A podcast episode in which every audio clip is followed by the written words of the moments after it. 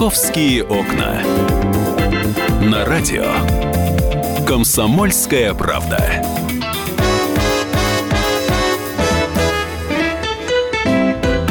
Здравствуйте! Начинается новый рабочий день. Сегодня у нас 6 февраля. А, сегодня понедельник. Вообще неделя у нас, э, я надеюсь, будет э, достаточно с вами легкой, потому что февраль вообще месяц не самый тяжелый. С одной стороны, тяжелый, конечно же. Последний зимний месяц, э, света становится чуть больше, но все равно еще зима и холодно. Но, ребят, у нас впереди несколько праздничных дней. Мы с вами отдыхаем аж 4 дня. Вот, февраль и так короткий. 28 минус 4 остается 3,5 рабочих недели. Переживем как-нибудь, справимся. А, меня зовут Екатерина Шевцова. Этим утром мы с вами будем обсуждать разные темы. Начнем Начнем мы, конечно же, с погоды, потому что нас пугают морозами а, до 30 градусов. А вот правда это или неправда, узнаете через буквально минуту. Погода. Ну что же, а, я прочитала на одном из порталов а, следующий прогноз. Синоптики а, обещают до 29 градусов мороза в московском регионе на следующей неделе. То бишь на этой неделе. Это прогноз, который вчера вечером опубликовали во многих, на многих порталах. Вот правда это или нет, сейчас я буду расспрашивать нашего эксперта. Евгений Тишковец у нас на связи, ведущий специалист Центра погоды ФОБОС. Евгений, здравствуйте. Добрый день, Екатерина. Добрый день. Но сейчас в Москве такая классическая погода мороз и солнце. Слава богу, снегопады в эти выходные Москву обошли, нас не замело, вот, но тем не менее мороз он все равно есть. Вот насколько нам в ближайшие дни стоит ожидать усиления морозов? Ну, смотрите, Екатерина, конечно же, э, будет довольно-таки холодно, и даже сейчас э, то, что вы говорите, мороз и солнце, на самом деле это не типично для начала февраля, потому как э, за бортом сейчас минус 13-15, а вообще-то должно быть э, не ниже минус 4 градусов. И, в общем-то, действительно, ближайшие двое суток, то есть понедельник, э, вторник, среда, влияние скандинавского антициклона будет только усиливаться, а значит, с ним тяга тяга северо-восточных ветров принесет нам арктический холод, поэтому столбики термометров будут понижаться. Ну, правда, не до таких экстремальных значений, уж минус 30 точно не будет. Но, тем не менее, в ближайшей ночью в Москве это минус 18-20, по области 17-22, местами 25 холода. Ну и завтрашним днем, когда облака полностью рассеются, Столбики термометров вряд ли превысят минус 15, минус 17, ну а по области минус 14-19. Среда станет самой холодной, в ночные часы малооблачно, минус 20-25. Днем, правда, потеплеет, минус 11-16 и по-прежнему солнечно. А вот начиная с четверга и до конца недели, э, в связи с приближением фронтальной системы и э, в связи с тем, что ветры развернутся на северо-западные, соответственно, с Атлантики пойдет тепло к нам, и э, столбики термометров вернутся в рамки климатической нормы. Правда, небо нахмурится и кое-где осыпает таким незначительным снегом. Температура в ночные часы второй части недели будет колебаться от минус 7 до 12, ну и днем минус 2, минус 7 – это точь-в-точь климатическая норма. Ну, то есть никаких особых э, страшностей нам с вами не нужно ожидать, правильно? Конечно, же? нет, нет, нет. Единственное, могу заметить, что все-таки февраль до конца месяца – что по нашим оценкам все-таки будет такой холодный по-зимнему, достаточно суровый, ниже климатической нормы. Но, тем не менее, это такая классическая русская зима. Здорово, спасибо большое. У нас на связи был э, Евгений Шковец, ведущий специалист Центра погоды ФОБОС. Ну и мы с вами все-таки готовимся к тому, что ночь на 8 э, февраля будет самой холодной на текущей неделе. А, ну, все мы уже на самом деле, пережили январские морозы, поэтому москвичам, я думаю, не привыкать. В конце концов, ладно, черт с ней с ночью с холодной. Главное, день-то какой. Главное, чтобы солнце светило. Ведь если есть солнце, то есть хорошее настроение. «Московские окна». Так, ну давайте посмотрим, что у нас сегодня происходит на московских дорогах. Сегодня очень-очень-очень э, была большая пробка в районе профсоюзной улицы, на МКАД. Там люди просто вот э, встали непонятно по какой причине. Э, машины, слава богу, уже поехали, вот. Но, тем не менее, вот в такую солнечную погоду очень, кстати, бывает часто много аварий. Из нетипичных пробок э, я сейчас перечислю лишь э, те, в которых вы потеряете больше всего времени. Э, пробочка на Варшавке в сторону центра от первого дорожного проезда до второго Варшавского проезда. На Волоколамке пробка в сторону центра от Тушинской до улицы Свободы. На Кутузовском проспекте пробка от Кременчугской улицы до улицы Минская. А, ну и остальные пробки, они на МКАД на третьем кольце. На третьем кольце пробок на внешней стороне две. От Загородного шоссе до Большой Тульской и от Лужнецкой набережной до Комсомольского проспекта. На внутренней стороне затор от Беговой аллеи до улицы Правды и на внутренней стороне от Велозаводской улицы до Ленинской Слободы. И на МКАД всего лишь одна пробка от Новокуркинского шоссе до Бутиловского шоссе и пробочка это на внешней стороне Московской кольцевой. «Московские окна». Очень много новостей сегодня, связанных э, с транспортными различными новшествами. Э, пришла информация о том, что в вестибюле 20 станций московского метро будут утеплять в текущем году. Э, я так понимаю, что работы эти начнутся не сейчас, они начнутся в апреле. Как сказали представители метрополитена, запланирована прокладка теплого трубопровода для отопления лестничных маршей на 19 станциях московского метро. Работы начнутся в апреле, в течение 100 дней их уже планируют выполнить. Но это в основном э, станции центральные, станции, э, так скажем, э, старые, Сокольники, Кропоткинская, Лубянка, Чистые пруды, Красная ворота. Вот все, что в пределах кольцевой линии метро, я так понимаю, что большинство из этих станций как раз и будут утеплять. Я пока не очень понимаю, как все это будет у нас отражаться на нашем с вами передвижении по московскому метрополитену, но я предположу, что все-таки никак особых проблем не будет, тем более, что если начнут в апреле, то апрель, май, Июнь-июль месяцы такие не сильно загруженные, как правило, все разъезжаются уже в конце мая. Дети отдыхать едут, э, там кто-то в отпуск. Поэтому надеюсь, что все-таки э, москвичи из этого не пострадают. «Московские окна». Я себе представляю москвичей, которые вот это вот сегодня э, запечатлели. Представляете, колонна бронетранспортеров сегодня остановилась на МКАД в районе Белой дачи из-за того, что у них была техническая неисправность в одной из боевых машин. Они вылезли, проверили, все неисправность устранили, а потом э, поехали. Но, тем не менее, э, естественно, движение там было приличненькое. Э, затруднено оно тоже было. Вот. Э, ну и, в общем-то, народ встревожился, начали звонить в полицию, сказали, как так, стоят БТР, значит, около Белой дачи, колонна большая, вот что-то не так. Но э, ГИБДД, Главное управление МВД России по Москве, сказали, что никаких ДТП с участием подобного рода техники не происходило. Вот, а по предварительным данным остановка это произошла из-за того, что БТР пробило колесо. Ну что ж, как говорится, тоже люди.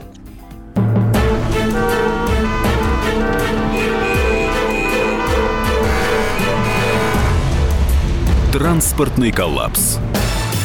Ну, знаете, коллапс не коллапс, а вот та самая пробка сегодня была, которая я утром, я уж не знаю, кто в ней стоял, она в 9 утра была зафиксирована, длиной аж 15 километров. Народ там стоял почти час.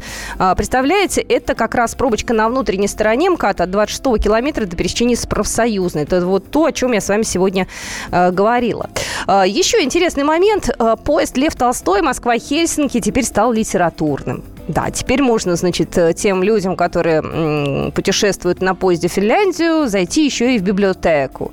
Э, там есть вагон-ресторан. Вообще поезд очень, мне кажется, комфортный. Они стали новые сейчас циркулировать уже туда-сюда. Вот я на таком уже ездила один раз, мне понравилось. И вот сегодня торжественно встретили первый литературный рейс поезда Лев Толстой с действующей библиотекой. Вот, ну, в общем-то, все прилично. Там, кстати, Wi-Fi есть, кстати. Вот я сейчас вспоминаю, все там удобно на самом деле. Там даже душ есть в каком-то из вагонов, вот, но это такой, он один на все поезда, на все вагончики, вот, ну, насколько я помню. Вот, а так поезд очень даже комфортный, учитывая то, что ехать не так долго, вечер и практически всю ночь утром приезжаете, мне кажется, это такая неплохая история. Надо бы посмотреть, какие книги там выдают, вот какой там ассортимент, да, какие книги. Э, в конце концов, нам надо обязательно, чтобы наши книги там были представлены, поэтому «Комсомольская правда» в этом а, поработает. А, какие у нас еще хорошие новости? Ну, я, знаете, знаете, очень люблю э, следить за тем, какие цветы находятся в аптекарском огороде, потому что это все-таки замечательное место, ботанический сад МГУ «Аптекарский огород». Вы знаете, вот там сейчас расцвела ежовая орхидея из Бразилии. Там сейчас проходит фестиваль орхидей хищных растений э, «Пустынь. Тропическая зима». Вот, и вот эта самая э, орхидея редкая, называется она баптистония ежовая. Вот она сейчас расцвела. Надо будет сходить посмотреть, потому что там сейчас очень много цветов красивых. Там а, э, самая черная на планете орхидея. Там а, абрикосовые башмачки какие-то появились. И много еще интересного. Московские окна.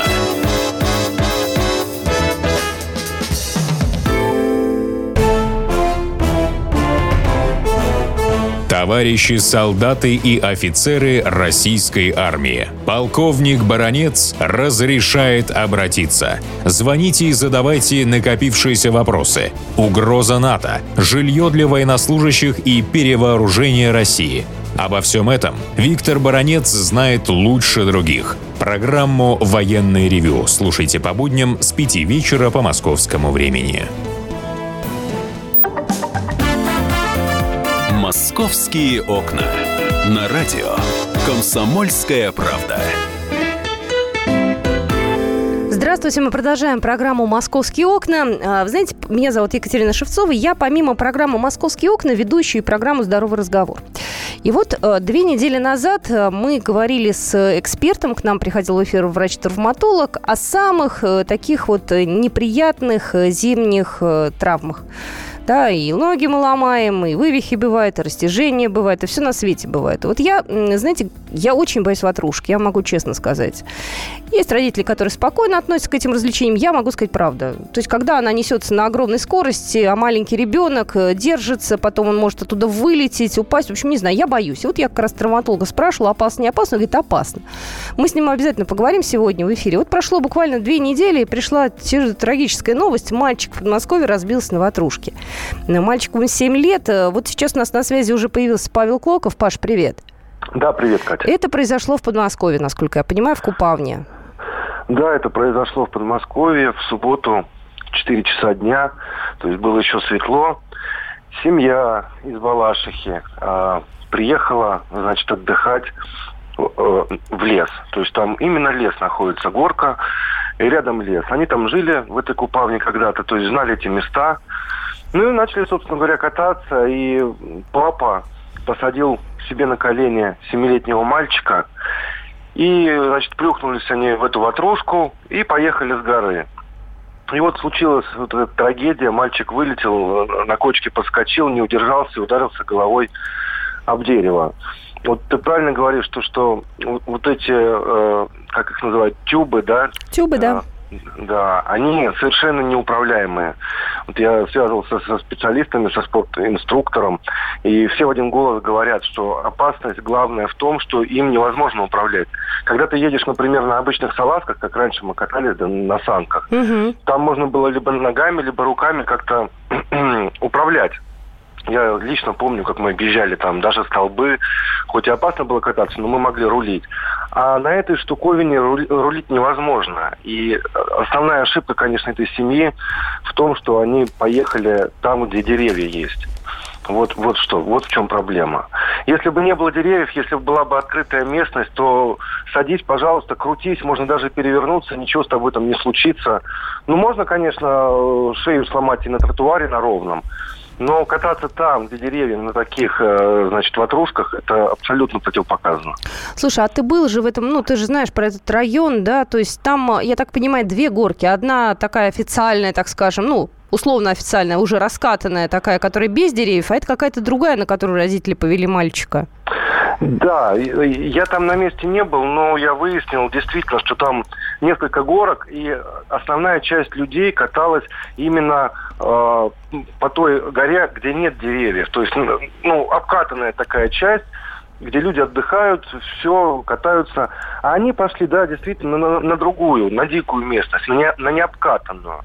То есть там и деревьев больше, и сама поверхность э, такая, ну, ну как, как сказать, не обкатанная, а ну, снег, по сути, снег просто. И вот они по этому снегу и поехали, и начала крутиться эта ватрушка. И, как я сказал, она неуправляемая, и вот кончилась трагедией, как мы знаем. Слушай, а скажи, пожалуйста, вот э, то, что касается э, самих обстоятельств происшествия, правда ли, что ребенок ехал вместе с папой, что они вдвоем были на одной ватрушке, что он не один был? Мальчик. Да, это, да, действительно так, да. Вообще э, специалисты говорят, что в принципе, если ватрушка большая, если у нее диаметр, диаметр там полтора метра, угу. в принципе, вот в правилах безопасности можно допустить, э, что вот взрослый держит ребенка, при этом он должен одной рукой держаться за ручку, второй рукой обхватывать надежно ребенка. Но все-таки рекомендуют кататься по одному, потому что, ну, тем более, когда ребенок сидит на коленях, он теряет бдительность, он думает, что он с папой, что ему ничего не грозит, вот мы едем. А на самом деле э, резкий рывок на какой-нибудь кочке или на ямке, и все, ребенок уже вылетел. А учитывая то, что там рядом деревья, ну, вот сама понимаешь, чем это кончается. Но ребенок умер сразу, да? То есть там скорая приехала и уже констатировала смерть малыша. Там, как выяснилось, мама была рядом, мама угу. этого ребенка. Она как раз врач, Плюс mm. был еще один медик, э, тоже женщина, которая находилась неподалеку. Mm-hmm. Они пытались помочь, но травма была настолько тяжелой, что не удалось спасти действительно до приезда скорой. Мальчик скончался, но он ударился головой, и там открытая черепно-мозговая травма шансов почти не было. Ну, конечно, особенно если учесть то, что ватрушка может нестись со скоростью 80 км в час, то, знаешь, извините, конечно. Еще один э, нюанс. Мальчику 7 лет, да, было? Да, мальчику 7 лет, первоклассник, школьник. Учился в железнодорожном. Это район Балашихи. Угу. Вот вчера эти подробности начали всплывать. Там в классе все в шоке. Начали деньги собирать, значит, на, на похороны, чтобы семье помочь. Ну, это уже такие печальные подробности. Спасибо большое. Павел Клоков у нас был с подробностями этой истории э, в нашем эфире, корреспондент московского отдела. Но, вы знаете, такие истории происходят сплошь и рядом. Это не только в Москве. Это может произойти в любом городе. Вот абсолютно. Знаете, если учесть э, тот факт, что ватрушка разгоняется до скорости примерно километров 80, ну, это если мы берем идеальную горку, да, там снег чистый и вес определенный человека, который на эту ватрушку садится, то, соответственно, это становится очень опасным таким гаджетом. Еще раз повторюсь, я очень-очень опасаюсь ватрушек. Это мой личный, извините, таракан, и я стараюсь своих детей все-таки к ним близко не подпускать. А, Михаил Уманов у нас на связи, спортивный инструктор. Михаил, здравствуйте. Здравствуйте. Здравствуйте. Вы знаете, вот я опасаюсь ватрушки. Я объясню, почему. Э, правильно сказал мой коллега Павел Клоков, они неуправляемы. На санках там или на ледянке мы можем хотя бы ногами затормозить, да? А это вот э, ерунда. Она несется, поворачивается в разные стороны. Из нее элементарно можно вылететь. Ну да, это именно так. Это абсолютно неуправляемый вид санок. Другое дело, что есть необходимые э, меры безопасности. То есть это размер ватрушки, ее качество, э, ну вот такие вот как бы особенности. Может, вы нам перечислите некоторые правила катания на тюбинге, потому что все-таки вещь популярная, и у нас в Москве есть э, официальные, так скажем, э, места, где можно покататься на тюбинге, чтобы люди как-то вот себя обезопасили. Ну, насколько это возможно? Ну да, конечно. Первое правило, в первую очередь, тюбинг должен быть качественный. То есть это именно такой, как вот обычно это дело э, сдается в прокатах, в аренду, на тех горнолыжных спусках, парках, на горках, где это ну, официально делается. Э, во-вторых, э, вот тюбинг, как и автомобиль, э, да, чем больше, тем безопаснее. То есть вот люди, которые покупают своим детям совсем маленькие тюбинги, и вообще изготовление, собственно, совсем маленьких тюбингов, это неправильно. Тюбинг э, должен быть э, достаточно крупным, э, чтобы у ребенка дотягивались руки до ручек. Это самое основное. А дальше он должен как в капсулу помещаться в посадочное место. Камера должна быть качественной, отечественной, которая выдерживает там условным автомобиль. Угу. И в этом случае ну, все может быть и в этом случае, но, по крайней мере, здесь э, ребенок немного защищен тем, что он едет, у него ноги на борту, спина uh на борту, uh он даже, он даже э, попой не касается э, посадочного места, то есть земли, он на весу находится. uh В случае, если э, сталкивается с каким-то предметом, там, ограждением, не знаю, другими такими санкциями, он просто отпружинивает, амортизирует и отъезжает в сторону. То есть, соответственно, если э, есть какое-то дерево и так далее, то и от него, в принципе, можно отскочить. Главное, из тюбинга не вылететь. Пока ты находишься в тюбинге, ты находишься как в некой безопасности. А вылететь э, достаточно легко, подскочить на кочке, там, я не знаю, что-то, может, неровная трасса какая-то, и тебя туда выбрасывает, правильно? Да, но опять же, конечно, трасса должна быть, э, где можно кататься на, на тюбингах. То есть это не должно быть никаких трамплинов, камней, которые разрежут, э, каких-то палок, веток и тому подобного. Ну, то есть она должна быть, э, ну, так скажем, официальная и подготовленная. Ну да, ну если это небольшая горка во дворе, где нет, где дети катаются э, на санках, на обычных, э, небольшая горка, небольшая скорость, ну тоже можно. Но в принципе, конечно, лучше кататься там, где специально отведенные места. Знаете, вот если сравнить э, наше любимое зимнее, так скажем, э, увлечение, да, какое из них самое безопасное? Ледянка, санки или тюбинг? Ну, опять же, как пользоваться, как подходить. То есть я не считаю, что тюбинг особенно опасен. Я говорю, что если тюбинг качественный, и он используется там, где, где ему положено использоваться, то он не, не, так же безопасен, как и любые санки. То есть и на ледянке можно сломать себе позвоночник, копчик и все что угодно. И также на санках не очень можно, ребенок не очень может затормозить. Э, поэтому вот если правильно использовать тюбинг, то на, на самом деле это, наверное, не так уж и опасно. Но, ну, опять же, э, ребенок не должен быть совсем маленьким. То есть, когда восьмилетнего, там, шестилетнего ребенка сажают в тюбинг, э, да, и в небольшой, это очень опасно. Ребенок легкий, э, он не может достаточно сильно держаться за ручки, он ему легко вылететь. Если это там от 10 и выше ребенок лет, угу. я считаю, что это нормально. А садиться нужно обязательно там, я не знаю, вот так вот прямо, да, вот попой в эту вот... Э, да, есть... да, именно так, как положено, как э, садиться. Есть правила, есть, э, есть определенная характеристики тюбинга и так далее. То есть вот в основном все эти случаи происходят на тюбингах китайского производства где э, стоит камера, э, которая не выдерживает ни наших температурных угу. этих характеристик, не, не выдерживает того веса, который там заявлен и так далее. Это, она взрывается, ребенок вылетает, он может вылететь на, ровном, на, на ровной горке, и на небольшой и так далее. То есть вот качество тюнинга тоже говорит о том, насколько он безопасен. Понятно, спасибо большое. Ну что же, рассказали мы вам о неких мерах безопасности. Михаил Уманов у нас был на связи, спортивный инструктор. Я же эту тему продолжу. Хочу вас спросить, вы катаетесь на тюбингах или нет? Э, вы для себя это рассматриваете, развлечение, или все-таки категорически против? «Московские окна».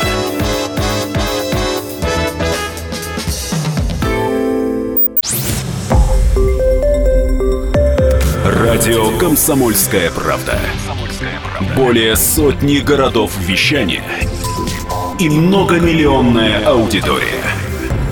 Барнаул 106 и 8 FM. Эм. Вологда 99 и 2 FM. Эм. Иркутск 91 и 5 FM. Эм. Москва 97 и 2 FM. Слушаем всей страной. Московские окна. На радио Комсомольская правда. Итак, мы продолжаем программу «Московские окна». Э, меня зовут Екатерина Шевцова. В столице половины 12 Я еще раз напомню вам тему, которую мы сегодня с вами обсуждаем. В Подмосковье мальчик 7 лет разбился, катаясь на ватрушке. А, произошла трагедия. Он ехал вместе с отцом. Вот э, не удержались они оба и ударились о дерево. Э, малыш скончался. Вот, и, естественно, это вызвало огромное количество вопросов и комментариев. И мы только что говорили со спасателем, который сказал, э, как все-таки правильно кататься на тюбе. Я же хочу все-таки э, добавить, что это один из самых травмоопасных видов отдыха. У нас э, комментирует эту тему на сайте kp.ru и в газете сегодняшней «Комсомольская правда» Вячеслав Монахов, врач-травматолог. И он рекомендует до 12 лет вообще не брать их в руки. Все катаются. Понятное дело, есть безопасные горки. Но в любом случае они неуправляемые, как говорит специалист. Люди получают травмы верхнего плечевого пояса, шейного отдела, позвоночника и головы. Если рядом, не дай бог, деревья, то, конечно, нельзя кататься в принципе. Хотя с ватрушек вылетают не только дети, но и взрослые. Вот, это такой достаточно опасный гаджет. А то, что касается подбора э, тюба, э, то специалисты говорят, что нужно подбирать э, в соответствии с э, ростом. Вот, вес, говорят, даже не сильно важен, важен рост. Вот, э, для детей подходят э, ватрушки диаметром от 70 до 95 сантиметров, для взрослых от 100 до 125. Нужно правильно садиться, как сказал уже в нашем эфире Михаил Уманов. Нужно обязательно следить за тем, чтобы все было правильно, чтобы ноги не болтались э, э, с землей, а были на весу. Обязательно держаться за ручки. Но опять же следить. Оказывается, цена хорошей ватрушки от 2000 рублей выше, а китайские могут, к сожалению, э, вам сослужить дурную службу. Вот такой важный момент. Но в Москве огромное количество различных мест для катания на тюбингах. Это у нас э, поставлено на поток. Не первый год уже работают э, компании, которые оказывают подобного рода услуги. Я надеюсь, что там все, как говорится, э, безопасно. У нас на связи моя коллега Оксана Фомина, ведущая программы «Афиша», редактор вкладки «Досуг» в Москве. Оксана, привет. Кать, привет, привет всем радиослушателям. Ну да, действительно, в Москве, мне кажется, несколько десятков мест, где можно прокатиться на тюбе. где предлагают вот эти вот тюбинговые услуги. Оксана, давай уточним, значит, мы почему вам про эти места рассказываем? Там горки э, расчищены, без деревьев, без всяких неприятных, э, я не знаю, да, там, конечно, да?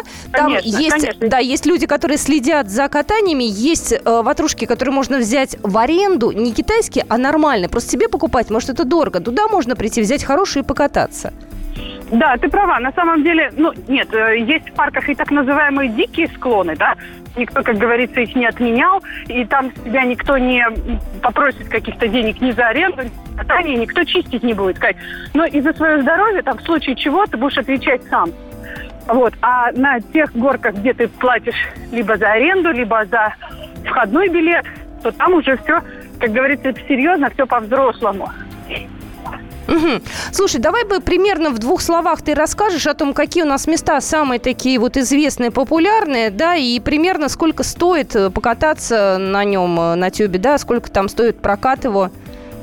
Ну, Катя, катаются у нас в Сокольниках, в парке Музеон, катаются в парке Победы на Поклонной горе, э, катаются в Царицыно, всевозможные горнолыжные комплексы Москвы и Подмосковья, они тоже предлагают услуги по аренде тюба.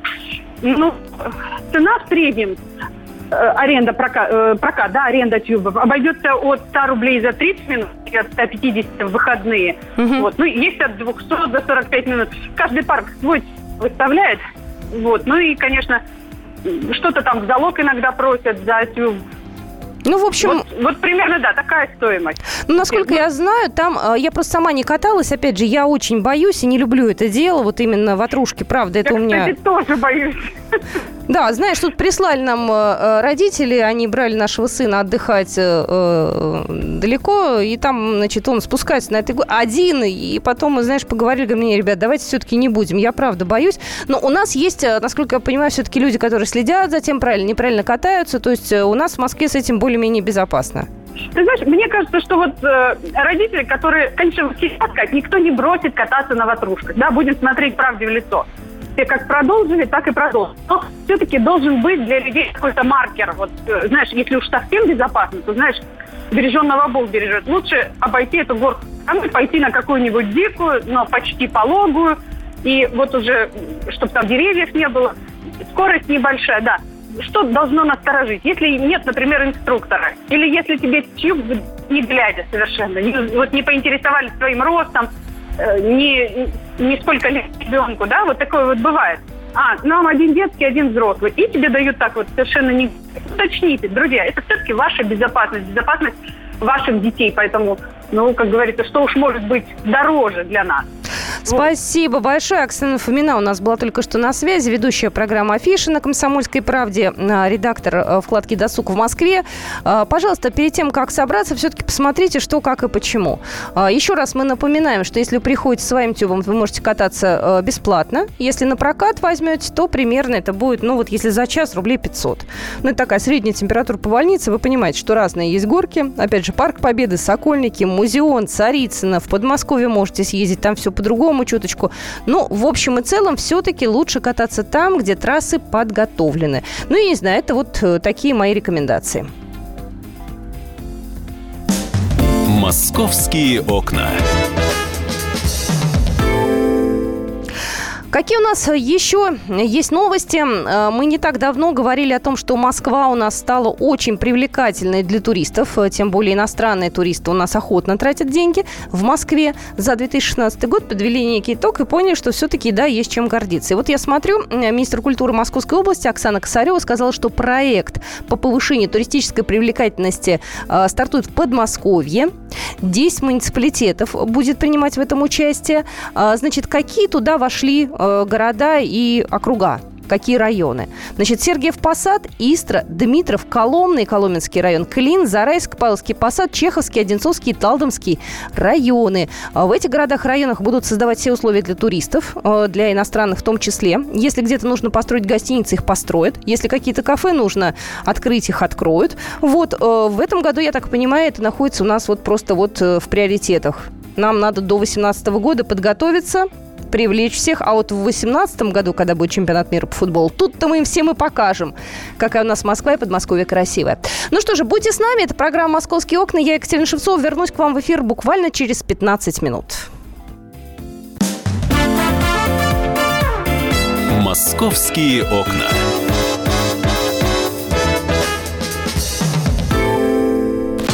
Рецепт приготовления лучшего утреннего шоу от Михаила Антонова. Это очень просто. Берем главные темы из интернета, добавляем щепотку экспертов, затем обжариваем главную тему, желательно с двух сторон. Периодически приправляем все это мнениями слушателей, иронию и сарказм добавляем по вкусу. Наслаждайтесь.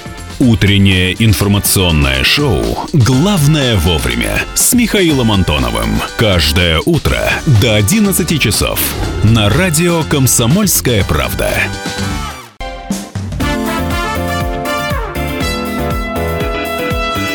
«Московские окна». На радио «Комсомольская правда».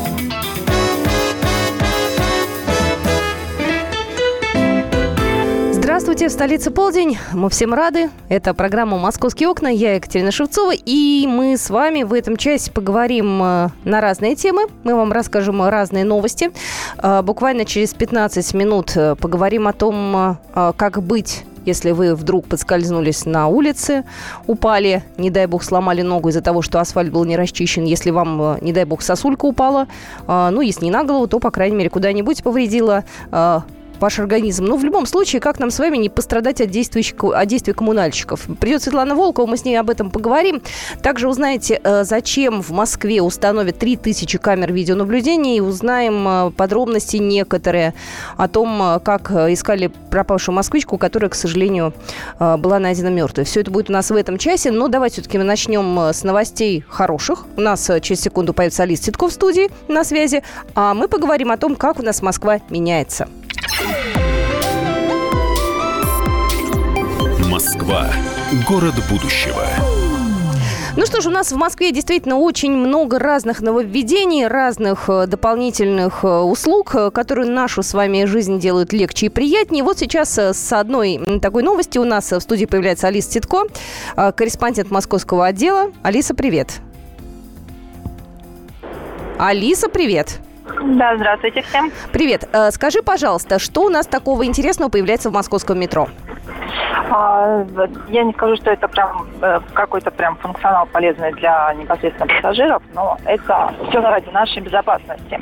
Мы и так знаем, да, что наше московское метро является одним из самых безопасных в мире. А все почему? Потому что у нас создана уникальная система а, на перронах, вестибюлях, вагонах. Если кто-то до сих пор не знает, идет круглосуточная слежка за каждым движением пассажиров. Наблюдает 17 э, тысяч интеллектуальных камер и вот если кто-то оставит пакет или сумку, или попытается проникнуть в служебное помещение, или вовсе, не знаю, начнет э, драку с пассажирами метро, то сигналы тревоги поступят с камер видеонаблюдения, которые в народе именуют умными, а, вот в новый Центр управления обеспечения транспортной безопасности, который открыл сегодня мэр Москвы Сергей Собянин.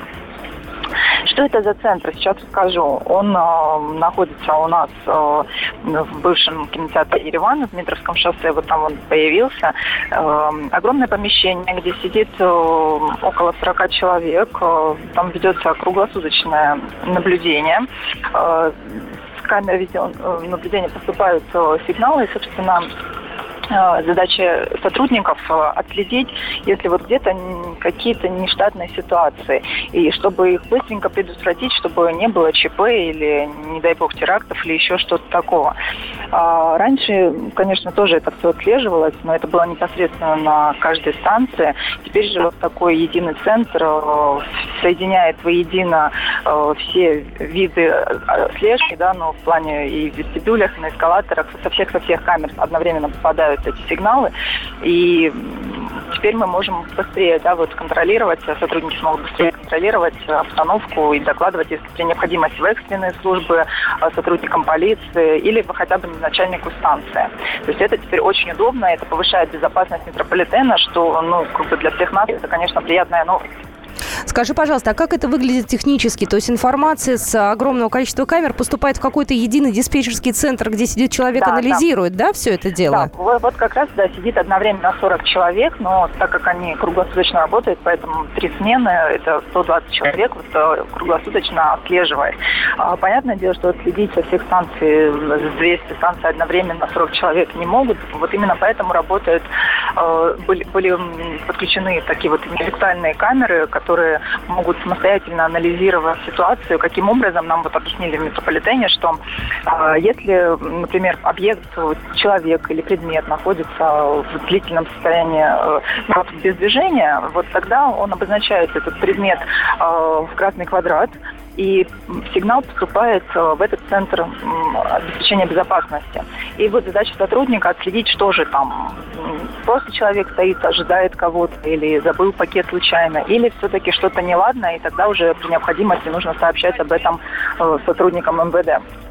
Ну, слушай, это здорово на самом деле, потому что у нас э, проблем в метро огромное количество. К нам полицейские приходят, и кражи бывают, и нападения бывают, и люди под поезд попадают. Это тоже, к сожалению, часто бывает. И вот здесь вот, да, это позволяет эта система вовремя отследить и, возможно, даже предотвратить, потому что, ну, э, возможно, мы заранее, э, сотрудники смогут увидеть какой-то предмет и запаниковать, в конце концов, и предотвратить ЧП, которые, ну, вот у нас в московском метрополитене не бывает, слава богу. Ну что, здорово, на самом деле. Спасибо тебе большое. У нас э, на связи была Алиса Титко, наша коллега из московского отдела, корреспондент московского отдела. Вообще в метро у нас очень много различных нововведений, интересностей. И станции метро у нас открываются достаточно активно. Я еще раз повторюсь, что на прошлой неделе было большое заседание, где присутствовали журналисты, где присутствовали представители градостроительного комитета. До конца этого года у нас откроется, ну, точно, по крайней мере, Калининская солнцевская ветка. Три станции откроются, и в ближайшее время они откроются. Это Ломоносовский проспект, Раменки и Минская. А до 2020 э, года у нас будет построено около 30 станций московского метрополитена. И, кстати, третий пересадочный контур уже начали строить. С января месяца там официально были начаты э, строительные работы. Вот, как правило, у нас все происходит с того, что огораживается площадка, заводятся бытовки. Вот процесс уже пошел.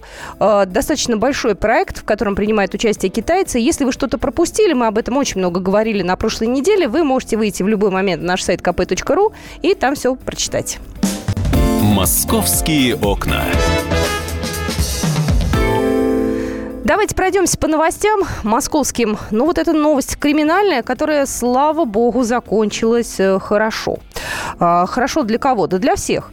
Потому что, знаете, когда у нас в Москве, э, так скажем, погоня со стрельбой, то это, в общем, для москвичей небезопасно. Э, сообщили о задержании подозреваемых в серии квартирных краж. Э, эти э, слова приводит представитель, официальный представитель МВД Ирина Волк. Сегодня были задержаны трое уроженцев Московской области, которых подозревают в серии квартирных краж на востоке и юго-востоке Москвы. Подозреваемые приехали на машине к дому на Вишняковской улице, где собирались ограбить квартиру. Они взломали входную дверь, откуда они похитили имущество на 80 тысяч рублей и пытались скрыться. После чего за ними достаточно оперативно приехали полицейские, и началась погоня. Погоня с предупредительными выстрелами в воздух. В общем, поймали этих людей, слава богу. Вот, они оказались ранее судимы. Из автомобиля изъяли похищенное имущество. На данный момент суд избрал меру пресечения в виде заключения под стражу. И в настоящий момент устанавливаются места хранения, как сбывали, сколько квартир ограбили. В общем, пытаются понять, к какому количеству таких вот нехороших эпизодов они причастны. Так что думаю, что в ближайшее время мы узнаем некоторые подробности. «Московские окна». Вы знаете, э, мы вот буквально с вами говорили о том, что будут очень сильные холода, э, ну, по крайней мере, такие, ну, неприятные, давайте так, 20 градусов мороз все-таки будет. Вот э, МЧС не рекомендовала жителям Подмосковья выходить на улицу 7 февраля из-за 30-градусного мороза. Это у нас получается завтра. Вот, рекомендуют, значит, лишний раз не выходить из дома, особенно это касается детей. Знаете, я представляю, что в Москве есть разные люди, да, есть москвичи изнеженные, которые там падают в обморок при минус 10, а есть жители Красноярска, которые тоже являются уже москвичами. Вот им, наверное, 30 градусов, да не выходите из дома. Да я думаю, что они над нами посмеются сейчас скажут, да ладно, ага, на работу мы не пойдем, никуда не пойдем. Но в любом случае, э, морозная погода продержится в Москве до 8 февраля. Мы об этом говорили с нашим экспертом Евгений Шковец. У нас был буквально час назад. Вот, поэтому, ну, поберегите себя, конечно же, знаете об этом. Но мне кажется, какие-то дела отменять, это будет не очень правильно. Ну что же, мы с вами в ближайшем отрезке эфира поговорим о том, э, как Э, и что делать, если вы пострадали по вине коммунальщиков, потому что в Москве во время чистки снега на коляску с младенцем упал снег. Вот подробности этой истории будут буквально через две минуты. Московские окна.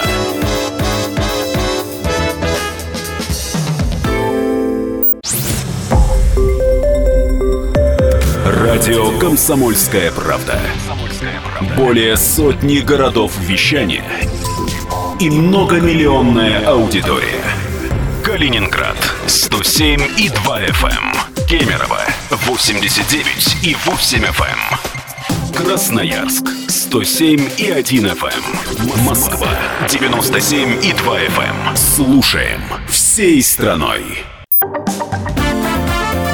Московские окна. На радио «Комсомольская правда».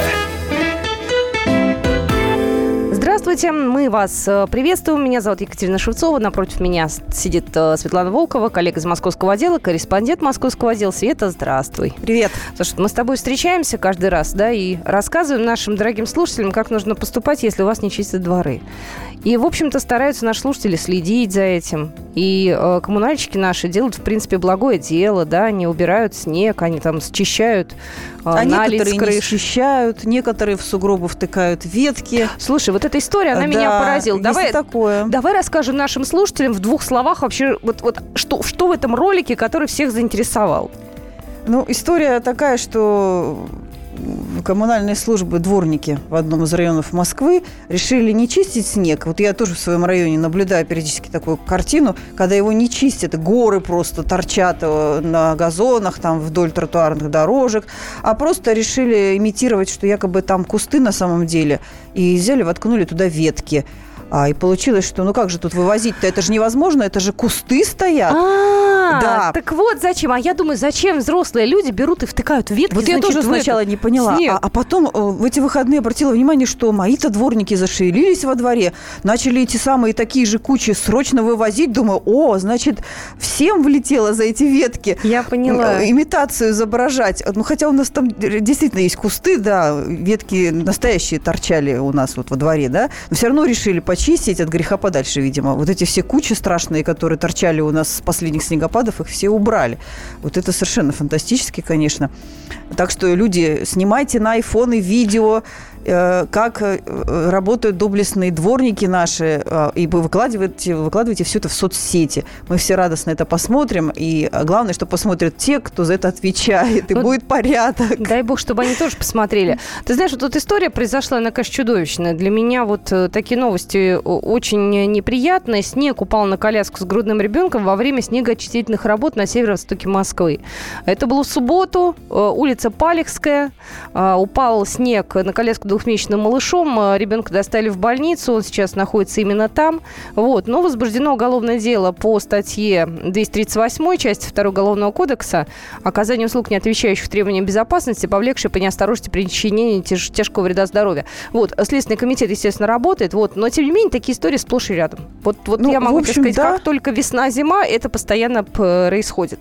Есть какие-то у них, э, у коммунальщиков, э, опять же, свои внутренние правила, э, как нужно территорию огородить? Э, Конечно, Когда нужно конечно, проводить? есть. И э, вот, конечно, надо было смотреть, что происходило во время очистки крыши вот этой. Там действительно не было. Я просто не так д- далеко не выясняла, да, действительно не было ограждения, потому что по правилам оно должно быть, и это первое, что делают, когда начинают чистить крышу, это вот ставят вот это самое ограждение, и причем еще и ставят э, живых людей, ну, как бы коммунальные службы, которые должны просто стоять вокруг этих ограждений, сигнальные ленты, таблички, все это должно быть э, ну, заметно для людей, то есть не, не могло, не может, не должно быть такого, чтобы люди шли, и они не знали, что как раз сейчас этот момент чистят крышу, и что вообще-то опасно здесь идти. То есть этого, в принципе, не должно быть такой ситуации. Э, э, Мало того, что сигнальная лента, мало того, что табличка, еще и э, несколько человек э, коммунальных служб там в оранжевых жилетах, которые стоят около этих табличек и сигнальных лент и предупреждают людей, э, водителей не парковать машины, пешеходов отойти, э, значит, обойти этот участок. Вот, ну, так это, должно быть. Ты помнишь, не так давно была история с женщиной, чей автомобиль пострадал во время такого вот активного, да, активной работы сотрудников ЖКХ, когда ее автомобиль повредили, куда-то потом отволокли, оставили, она потом пришла, у нее там, не знаю, чуть ли не крыши нет, и приходится доказывать о том, что это по их вине все произошло. В общем, ситуации такие периодически возникают, но когда это касается здоровья ребенка, у меня сразу, знаете, такая прям волна ненависти поднимается. Вот что делать в таком случае? У нас на связи Александр Васильевич Толмачев, адвокат, доктор юридических наук. Александр Васильевич, здравствуйте. Да, ребят, здрасте. Давайте по порядку. Значит, Давайте. Э, первое. Если это машина, и на нее сверху сосуля упала, то ты здесь вообще ни при чем, потому что э, ты не должен бегать доказывать, а должен доказывать тот, кто тебя застраховал. Страховая компания. А вот если ты не застраховал, ну это твоя проблема. Это первое. Подождите, Второе. подождите, подождите. Если у меня нет каска, а у меня нет каска, то есть мне могут и, и, и, и сверху падать и сосульки, и все что угодно, и они могут Извините, как угодно. Да, страховая компания никакого отношения к этому не имеет. Просто если у тебя каска отсутствует, да. то у тебя есть только обязательная ОСАГО, если ты нечаянно причинишь вред кому-то. Но ты не причиняешь, ты стоишь спокойно, а сосуля тебе принесла вред. Извините, э, бесполезное дело. А разве не, не, не несут сотрудники ЖКХ ответственность за порчу чужого имущества? А если Нет, я... конечно. Как? Они же не умы. Ты же не можешь доказать умышленный вред. Вот если бы ты сказал, э, как владелец, что вы знаете, у меня были предупредительные знаки, или там не было предупредительных знаков, или это имущество относится к общей долевой собственности, и я стоял на земле общей, тогда несут ответственность все собственники. Понимаешь, какая штука?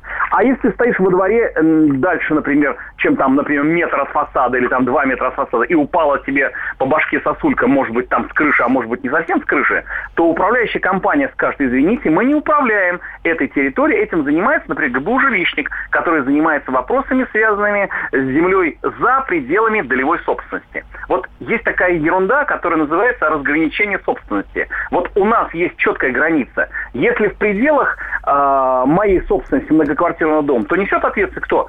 Собственник квартир все вместе взятые. Если они перепоручили какую-то управляющую организацию, то управляющая организация. Но чаще всего происходит таким образом, что земля и все остальное не разграничено, и поэтому все улыбаются и говорят, извините, никто не виноват.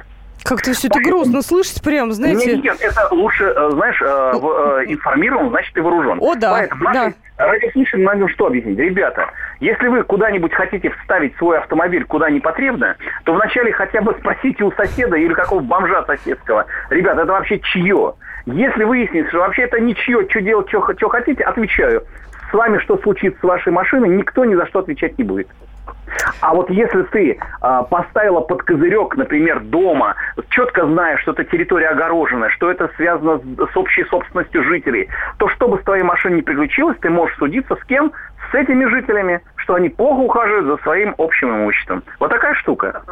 Но, но с другой стороны, э, наши люди понимают, что это смех смехом, потому что когда у тебя в доме 300-500 квартир, бессмысленно судиться, поэтому надо понимать следующее, что, что нужно лучше страховаться. Понимаете? Это если про машины. Да, если а про вот, людей, там тоже все так печально или а все-таки вот нет? Людей, там, там немножко веселее. Например, э, не так, э, ну как, лет, не так давно, 10 лет назад, угу. у меня мой студент стал управляющим э, ТСЖ «Цветной бульвар, дом 9», рядом с Никулинским цирком. Так вот, я его уговаривал полгода, говорю, иди застрахуй свою ответственность. Вдруг сосулька упадет кому-нибудь на башку. Вы знаете, как в, в воду глядел.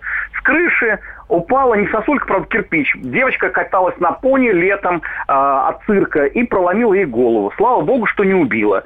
Страховая компания возмещала все ущербы, там чуть ли не до, до а, полумиллиона рублей, потому что все больничные расходы, потому что управляющий дома застраховал возможную ответственность, мало ли что случится, э, на территории его дома и примыкающей к дому территории. Вот это, это моя личная практика. Поэтому я всем говорю, ребята, если не хотите личной ответственности нести, будьте любезны, застрахуйте. А вот э, то, что касается истории с э, малышом, э, насколько там действительно реально будет какие-то деньги получить с тех людей, которые эти снегочислительные работы проводили? Потому что малыш сейчас в больнице, ребенку два месяца, с коляской мама шла, ну это вообще, ну, то есть... Ой, вы знаете, на, на месте мужа этой мамаши я бы ее выпорол ремнем, понимаете? а что... ее-то за что? А, за то, что мамаша всегда отвечает за своего ребенка. Если она э, не смогла вовремя среагировать, значит плохая реакция, значит плохая мамаша. Если она смогла отреагировать, но понадеялась на авось, все равно плохая мамаша. Поэтому насчет денег я очень сомневаюсь, что удастся взыскать. Насчет сердобольности людей, если они захотят пойти навстречу, они, конечно, это могут сделать, но не всегда. Здесь 50 на 50. Четкая юридическая прописанная процедура у нас не существует. У нас вот осталась буквально минута. А что же делать, если вдруг произошел вот инцидент, да, не дай бог сосулька на голову упала? Кого вызывать, как фиксировать? То есть вот первые действия. У нас вот минуты есть с вами. Значит, минута э, следующая. Если ты попал в неприятную историю, первое, тебе э, должны оказать помощь скорая помощь, или граждане, которые рядом находятся и должны тебя в травмпункт. В травмпункте говорят, э, не смертельно, мы тебя вылечим, э, денег будет вот столько-то, столько-то. Если у тебя на сегодняшний день э, отсутствуют э, деньги для оплаты, тогда ты имеешь право к тем, кто отвечает за эту территорию или за этот дом, или, ну, это будет уже понятно потом, взыскать только ущерб, который называется ущерб на твое лечение. Если ты докажешь еще, что ты жутко испугался, был моральный вред, но это дело отдельное. Может, докажешь, а может, не докажешь. Спасибо большое. Спасибо. У нас э, на связи э, только что был юрист Александр Васильевич Толмачев, адвокат, доктор юридических наук.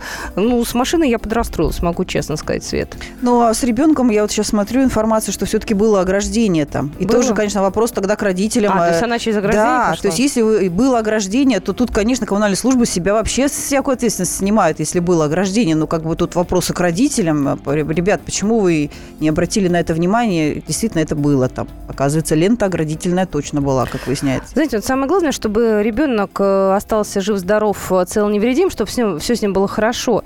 Вот. Ну, а мы с вами должны делать выводы все-таки. У нас э, часто снег с крыш падает, обходить надо дома да, очень будем аккуратно. внимательны. Будем внимательны. Ну что же, вас ждет очередная детективная история от нашего коллеги Александра Рогоза сменить Светлану Волкову на, на посту моего соведущего в ближайшие 15 минут. Это программа «Московские окна». Будьте с нами. «Московские окна».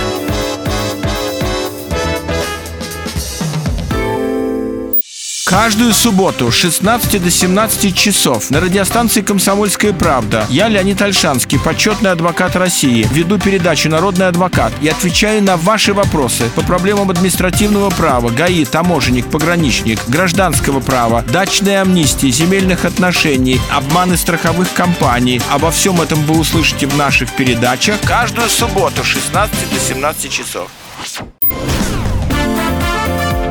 «Московские окна». На радио «Комсомольская правда». Продолжаем нашу программу. У нас в студии Александр Газа, корреспондент московского отдела, с очередной криминально-детективной историей. А, К сожалению, с печальным концом, вот, но с такими достаточно странными подробностями.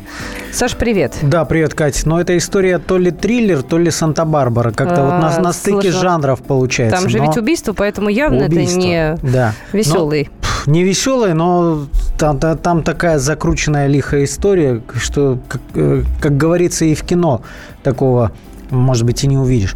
А, В общем, э, дело все это происходило в подмосковном городе Серпухове. Осенью 2015 года там обнаружили труп местного жителя.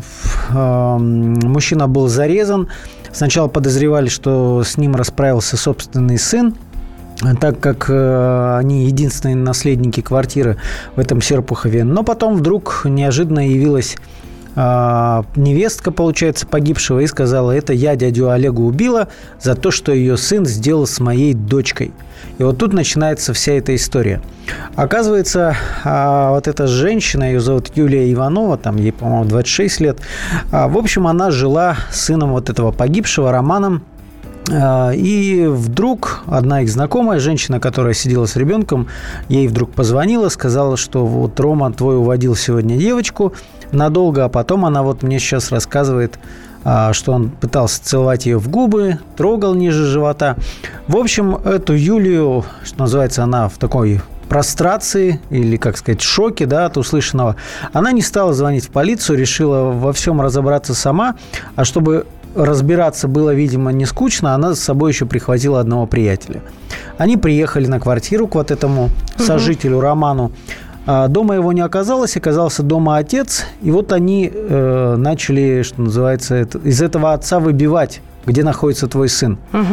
И они связали его, били-били, а потом в какой-то момент отец, как рассказывает эта женщина, сказал фразу, которая ее очень сильно уколола, что твоей девочке всего 4 года, если Роман даже это сделал, она уже через несколько недель ничего не, не вспомнит.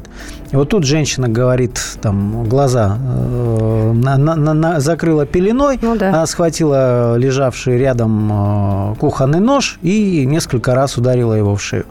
То есть мужчина скончался, они, естественно, не стали э, звонить в полицию в скорую, просто вышли из квартиры. Но потом, через несколько дней, получается, совесть все-таки женщину эту заела. Она пришла, написала э, явку с повинной и заявление на вот этого самого своего сожителя. В итоге вся эта история э, заканчивается тем, что женщине дают 7 лет за убийство. Это очень мягко, потому что но тут суд учел, что явка с повинной, и кроме того, у нее двое детей э, несовершеннолетних. Э, и, собственно, она не отпиралась, э, все, все как было рассказала. А вот этот самый парень, которого э, обвинили в, сексуальных, ну, в действиях сексуального характера по отношению к несовершеннолетней, суд в конце года дал ему 12 лет. Но пока этот приговор не вступил. А сейчас это все обжалуется адвокатами в областном суде, но тут выясняется самая мощная подробность. Вот Какая? эта маленькая девочка, которую он якобы изнасиловал, она призналась своей родной бабушке, что на самом деле ничего этого не было.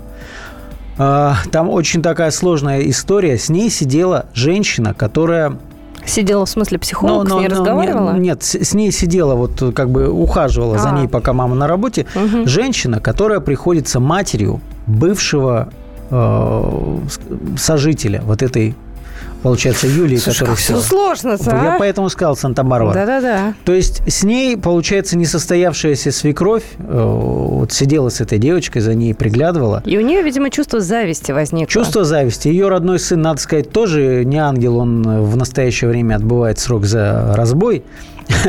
Вот, все, все очень сложно. То есть Да. чувство зависти. И она подговорила просто эту девочку, давай скажем вот так, вот так. И даже на первых э, допросах с участием там, полицейских и психологов девочка продолжала держаться этой линии. Слушай, ну четырехлетний ребенок. У И меня вот самой сейчас, сын четыре с половиной, ну, почти пять лет. Боже мой, они сегодня сказали одно, завтра другое. Они фантазируют, они не понимают. У них в голове там, э, я не знаю, целый мультфильм.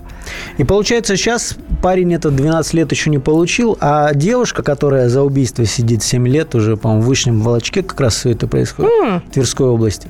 Так вот, она пишет письма, жалобы, что я теперь уверена, что Рому оклеветали. Э, Моя дочь призналась, что ее подговорили да, вот держаться этой линии.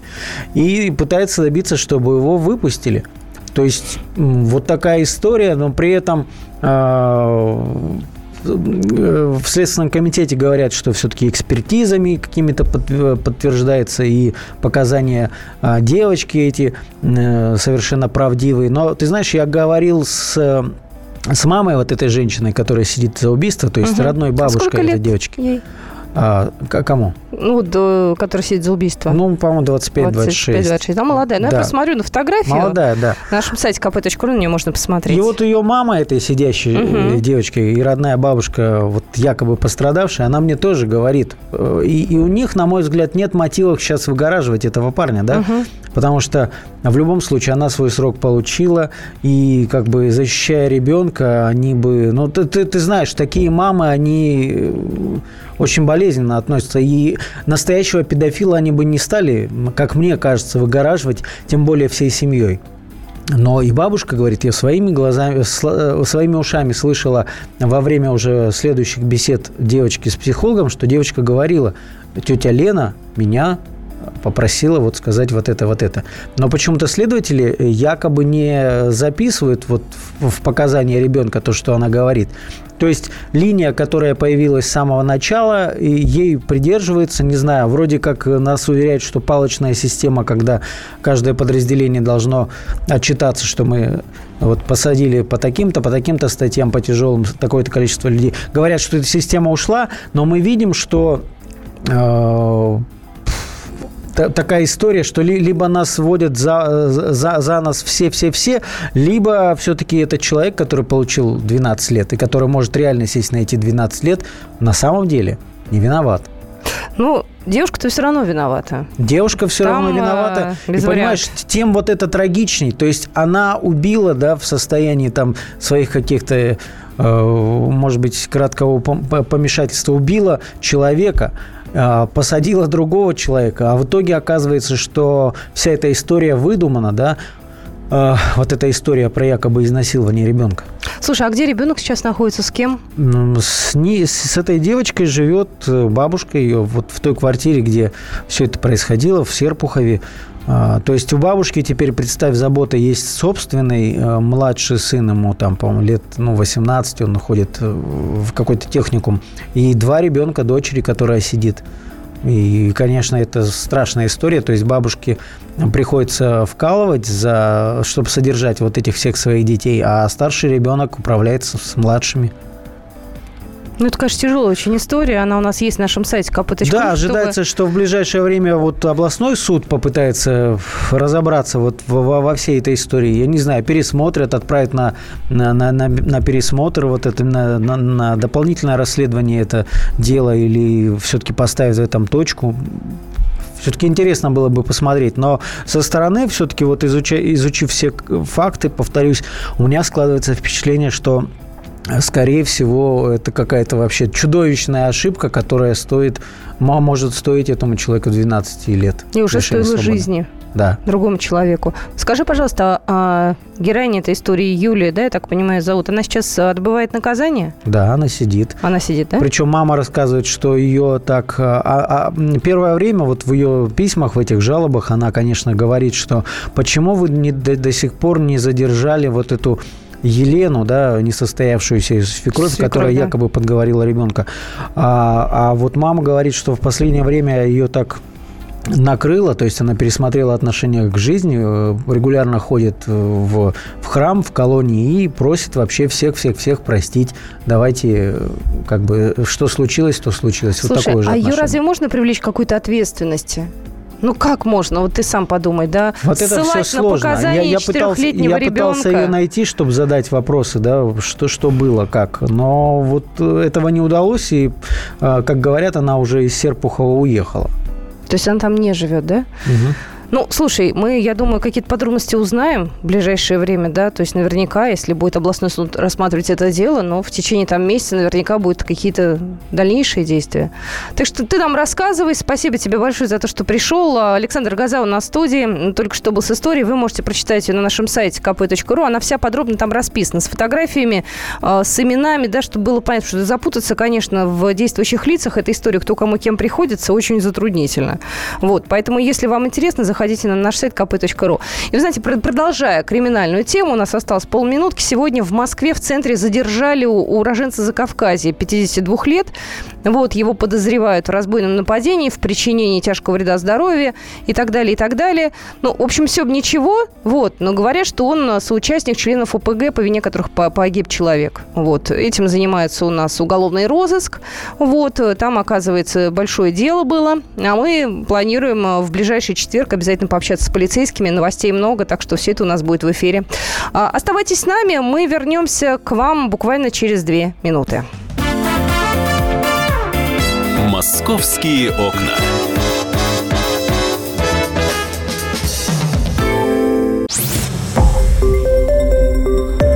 Радио «Комсомольская правда». Более сотни городов вещания и многомиллионная аудитория. Керчь 103 и 6 FM. Эм. Севастополь 107 и 7 FM. Эм. Симферополь 107 и 8 FM. Эм. Москва 97 и 2 FM. Слушаем всей страной. Московские окна. На радио «Комсомольская правда». Здравствуйте, продолжается программа «Московские окна». А, у нас в студии по-прежнему Александр Рогоза. Мы разделили две темы, которые мы будем сегодня с вами обсуждать, о которых мы будем с вами рассказывать. А, буквально недели полторы назад в нашем эфире была наша коллега из московского отдела Татьяна Тельпис. И она рассказывала о том, что ищут москвичку. А, девушку звали, ну, мы уже можем говорить в прошлом, потому что ее нашли в лесу мертвой, про Наталью Меламед. Говорили о том, что родители ищут, что она ушла в ночь с 24 января на 25, э, что не было никакой возможности с ней связаться. Вот искали всем миром, и вот нашли ее э, тело в пятницу. Искали сотрудники Росгвардии, прочесали весь Красногорский лес, вот, но нашли уже вот э, ее тело. А, ну да, первым делом, конечно же, к поискам присоединились помимо полицейских волонтеры Лиза Алерт, да, то есть такие большие силы. При, причем я отмечу, что хоть это и, можно сказать, волонтерская организация, которая не финансируется из бюджета, но даже и сотрудники полиции и МЧС, они подтверждают, что этим ребятам равных в поисках в лесу нет, да? То есть там, где полиция бессильна, достаточно почитать форум а, Лиза Алерт, они очень часто находят людей, которые заблудились в лесу. Тут, судя по записям видеонаблюдения, вот а, от того момента, как девушка вышла из подъезда, она живет в районе Митина. Весь ее путь вот именно пролегал в лес. То есть то есть она туда шла целенаправленно? Целенаправленно, да. При этом очень странно было то, что она а, позвонила, э, вернее, своим родителям накануне сказала, что поехала к своему молодому человеку. Молодому человеку сказала, что останется у родителей. То есть э, она как-то э, в, в никуда, получается, да, и, и тот ее не искал, и родители были спокойны, что она под присмотром. И вот она ушла. Искали сначала, как сообщалось, нашли Э, какой-то элемент одежды, не помню, вот так точно, да, но э, и вот, к сожалению, нашли тело, и при ней была записка, э, говорят, что это такое прощальное письмо ко всем, ко всем, ко всем, и к родителям, и к близким, а, и что она устала, и как ей тяжело. Сейчас э, есть несколько версий все-таки, что произошло. То есть она просто замерзла в лесу. Говорят, э, следов насильственной смерти якобы даже нет. Слушай, я опять же опять э, внимательно изучала соцсети, что писали, что говорили, говорили, что у нее вроде был алкоголь с собой и таблетки. Но это, опять же, исключительно разговор. И никакая полиция нам сейчас никаких конкретных данных не даст. Но вот это пока наши какие-то суждения. Что это было? Ее кто-то убил, она э, сама э, ушла из жизни или что-то еще? Сейчас, да, проводятся э, там многочисленные экспертизы. И, конечно, 100% смогут ответить только они, когда появится результат. Но пока Следственный комитет очень аккуратно об этом, обо всем говорит. Э, тогда же, кстати, когда ее искали, были слухи, что якобы она накануне поссорилась с родителями. И это могло быть причиной то ли ухода, то ли вот э, ее исчезновения там и дальнейшего самоубийства. Но пока, конечно, все это домыслы. Давайте дождемся фактов, что называется. Самое главное, что при любом исходе человека уже, к сожалению, не вернуть. У нас на связи Григорий Борисович Сергеев, руководитель поискового отряда «Лиза Алерт». Э, Григорий Борисович, здравствуйте. Здравствуйте. Я э, пытаюсь сейчас восстановить хронологию событий, когда девушка ушла из дома, и потом ее видели около Красногорского леса. Вот если бы тогда тогда сразу подорвались и весь лес бы, не знаю, облазили, смогли бы ее спасти? Вот по вашему опыту, вы же и про эту историю наверняка слушали, и аналогичные истории слышали. В Москве, кстати, мороз тогда был в эту ночь. По нашему опыту, в том случае, если реакция была бы незамедлительной, то есть э, в ближайший час, то мы смогли бы спасти, наверное, да. Э, на сегодняшний день э, у нас сейчас происходят регулярные зимние поиски. В погоду там минус 5, минус 10 и так далее. Вот вчера ночью нашли лыжника в Сергиево-Посадском районе. Понятно, что это очень сильно отличается от летних поисков. И э, понятно, что время, которое у нас есть э, для того, чтобы спасти человека, оно очень короткое.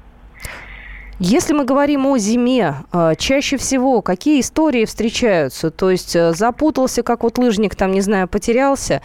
Или люди часто уходят осознанно, если там конфликт какой-то, вот как в истории с э, нашей героиней? Разные истории. Э, в основном а, большинство людей это просто заплутал каким-то образом. А, есть тенденция такая, ну, это скажем так, э, наши особенности, когда э, человек э, настолько сугубо не трезв, что он не в состоянии дойти, но выбирает короткий маршрут через лес, и, то есть из одного населенного пункта в другой. И тут тоже возможный вариант. Григорий, а вот вы сказали, что если бы среагировать в первый час, возможно, были бы шансы ее спасти. А вообще случались в истории вашего поискового отряда ну, такие случаи, когда э, действительно было потом уже понятно, что человек пошел там с намерением покончить с собой, но, слава богу, быстро организовали поиски и остановили его? Было. Но это было теплое время года, э, сейчас не вспомню, зима или осень, э, да, был эпизод. Э, это из тех, где мы можем, э, исходя из э, тех данных, э, которые имеем, там, понять, э, какие мотивы были у человека, который ушел в лес. Ну вот смотрите, такой тогда вопрос. А получается, что, ну, не знаю, силовики, по крайней мере, там, может быть, негласно рекомендуют, что вот подождите там 2-3 часа, не знаю, там, обзвоните всех знакомых, и только потом начинайте реагировать. Вот если близкие понимают, что человек а, в каком-то там после ссоры в возбужденном состоянии мог решиться на какой-то шаг и пошел куда-то да, бродить. А, сразу немедленно нужно реагировать, то есть и привлекать волонтеров. Это оправдано, это нормально? Если никто не знает э, так, что будет, что возможно может быть, э, как близкий. Э, соответственно, э, близкому и давать эту оценку. В том случае, если близкий предполагает Э, возможный э, печальный финал, Угу. Я не вижу ни одной причины чего-то там ждать. Куда звонить тогда? Куда э, жаловаться? Кого просить приехать на помощь? Ну, пока, смотрите, на старте, когда пропадает человек, жаловаться не на что. Понятно, что сейчас надо сделать все возможное, чтобы эту ситуацию исправить. Возможно, это самая страшная история в жизни, которая будет у этой семьи, у людей, которые с этим столкнулись. Но ее надо преодолеть. Вы знаете, вот... А, да, да, да. люди должны принимать участие все. А, надо собрать друзей, родственников. Надо все прозвонить, всех э, просить помогать. Э, вместе с этим э, необходимо сразу же подать заявление в полицию. Для этого никаких требований нету, то есть э, человек он может подать там не по месту жительства, не по месту своего жительства, а там в ближайшее отделение. Э, понятно, что чем больше он к этому моменту будет знать про э, пропавшего, в чем ушел, во сколько ушел и так далее, тем, тем лучше. Но если говорить про исчезновение молодых девушек в городе Москве, у нас есть весьма серьезный весьма серьезная проблема с такси. Да. И ну, надо пользоваться дорогим такси, либо пользоваться другими видами общественного транспорта, потому что уровень опасности э, слишком высок. Если девушка у нас, э, ну, вот криминала по этому вопросу очень много, и мы э, сталкиваемся с ним регулярно. Спасибо большое. Спасибо. У нас э, только что на связи был эксперт Григорий Борисович Сергеев, руководитель поискового отряда «Лиза Алерт». А, знаешь, всегда очень э, так э, эмоционально я отзываюсь на те истории, когда люди пропадают, и внимательно слежу, особенно если Лиза Алерт тут пишет «пропал», всегда смотрю, найден или нет. И знаешь, хотелось бы, конечно, чтобы говорили о причинах, по, которых, по которым человек пропал. Родители иногда, если это дети пропадают, они стараются об этом не распространяться. Ты имеешь в виду, что причины эти могут, ну, как бы помочь другим семьям? Ну да, потому что, э, ну, когда ты видишь, что пропал ребенок, потом через сутки он нашелся, хочешь сказать, где же ты был-то? Что с тобой было. А родители не всегда рассказывают, не всегда хотят, чтобы эта информация стала открытой. Вот, хотелось бы, чтобы писали все-таки. Ну, это ну, и понимаешь, нашему... если дети пропадают, то ну, не, не как в этом случае совершеннолетние, а прям дети-дети, все-таки все стараются эти истории Обсуждать, а... конечно, искать всем миром. Тут я даже... Это, это да, но о причинах все-таки стараются не говорить, потому что они совершеннолетние, они вот тайна этих семей защищается законом.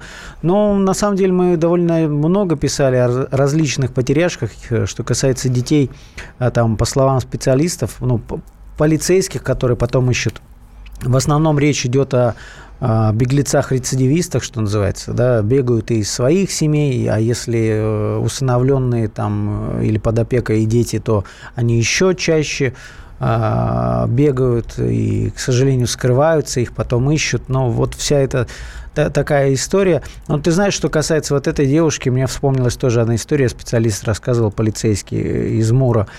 Искали подростка 13 или 14 лет поссорился с мамой, угу. и в итоге только весной нашли тело недалеко от МКАД, просто лежал в сугробе. Покончил с собой и несколько месяцев просто его не, могли найти, хотя он э, лежал рядом с людьми.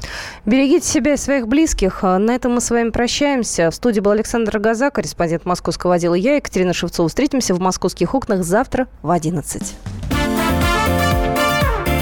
Московские окна.